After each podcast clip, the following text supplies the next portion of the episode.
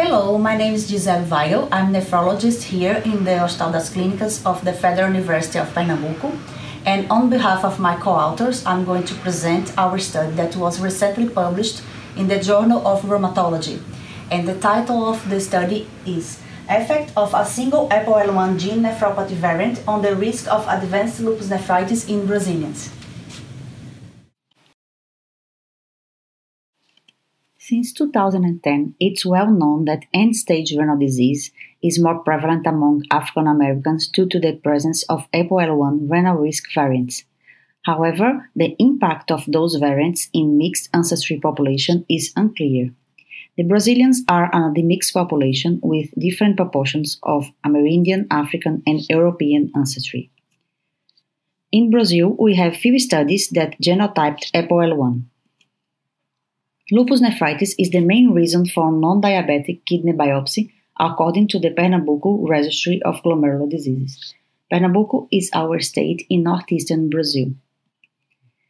The primary hypothesis of our study was to determine whether there was an association between A P O L one renal risk variants and the development of progressive C K D defined as a sustained E G F R or less of less than thirty. Secondary analysis assessed the impact of A P O L one renal risk variants on additional kidney outcomes in lupus nephritis, including kidney histology and long-term kidney function. Cases with lupus nephritis were enrolled from three outpatient clinics in Brazil, specializing in the treatment of glomerulonephritis. Two of them were in Recife, northeastern Brazil, including Hospital das Clínicas, in the Federal University of Pernambuco, where we are right now, and one in Sao Paulo, southeastern Brazil. We genotyped A P O L one G one and G two risk alleles in two hundred and one non-white Brazilians with lupus nephritis and in two hundred and twenty-two healthy blood donors.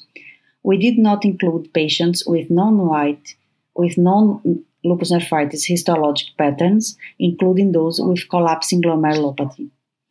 Genomic D N A was isolated from whole blood and shipped to Wake Forest School of Medicine for A P O L one genotyping using TaqMan assays.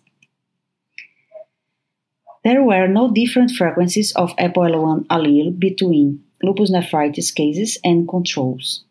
Because only four cases with lupus nephritis had two risk alleles, the groups were analyzed based on the presence of G one or G two alleles.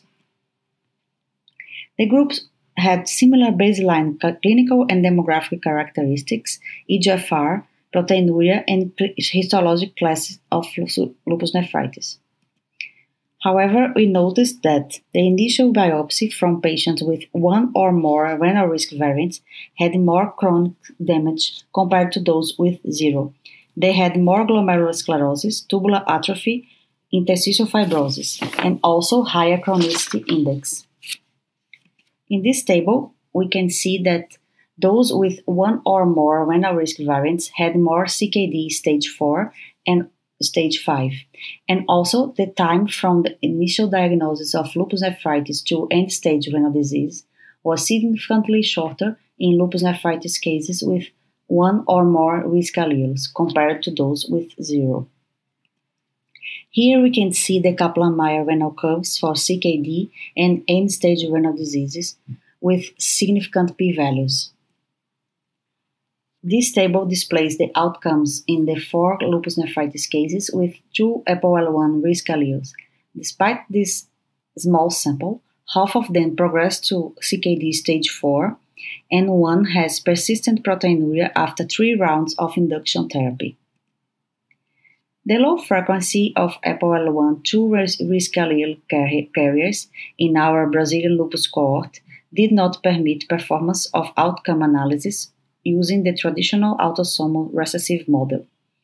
However, the presence of even one allele demonstrated a significant association with advanced C K D during follow-up. Moreover, this dose-dependent cytotoxicity has been shown by other authors, including in vitro studies. It's important to mention that the presence of the genetic variants per se does not preclude kidney disease. A second hit or another insult should be there to trigger the disease and the risk for C K D. H I V and lupus are strong insults, as these are conditions that produce high loads of interferon, which stimulate the cellular expression of A P O L one.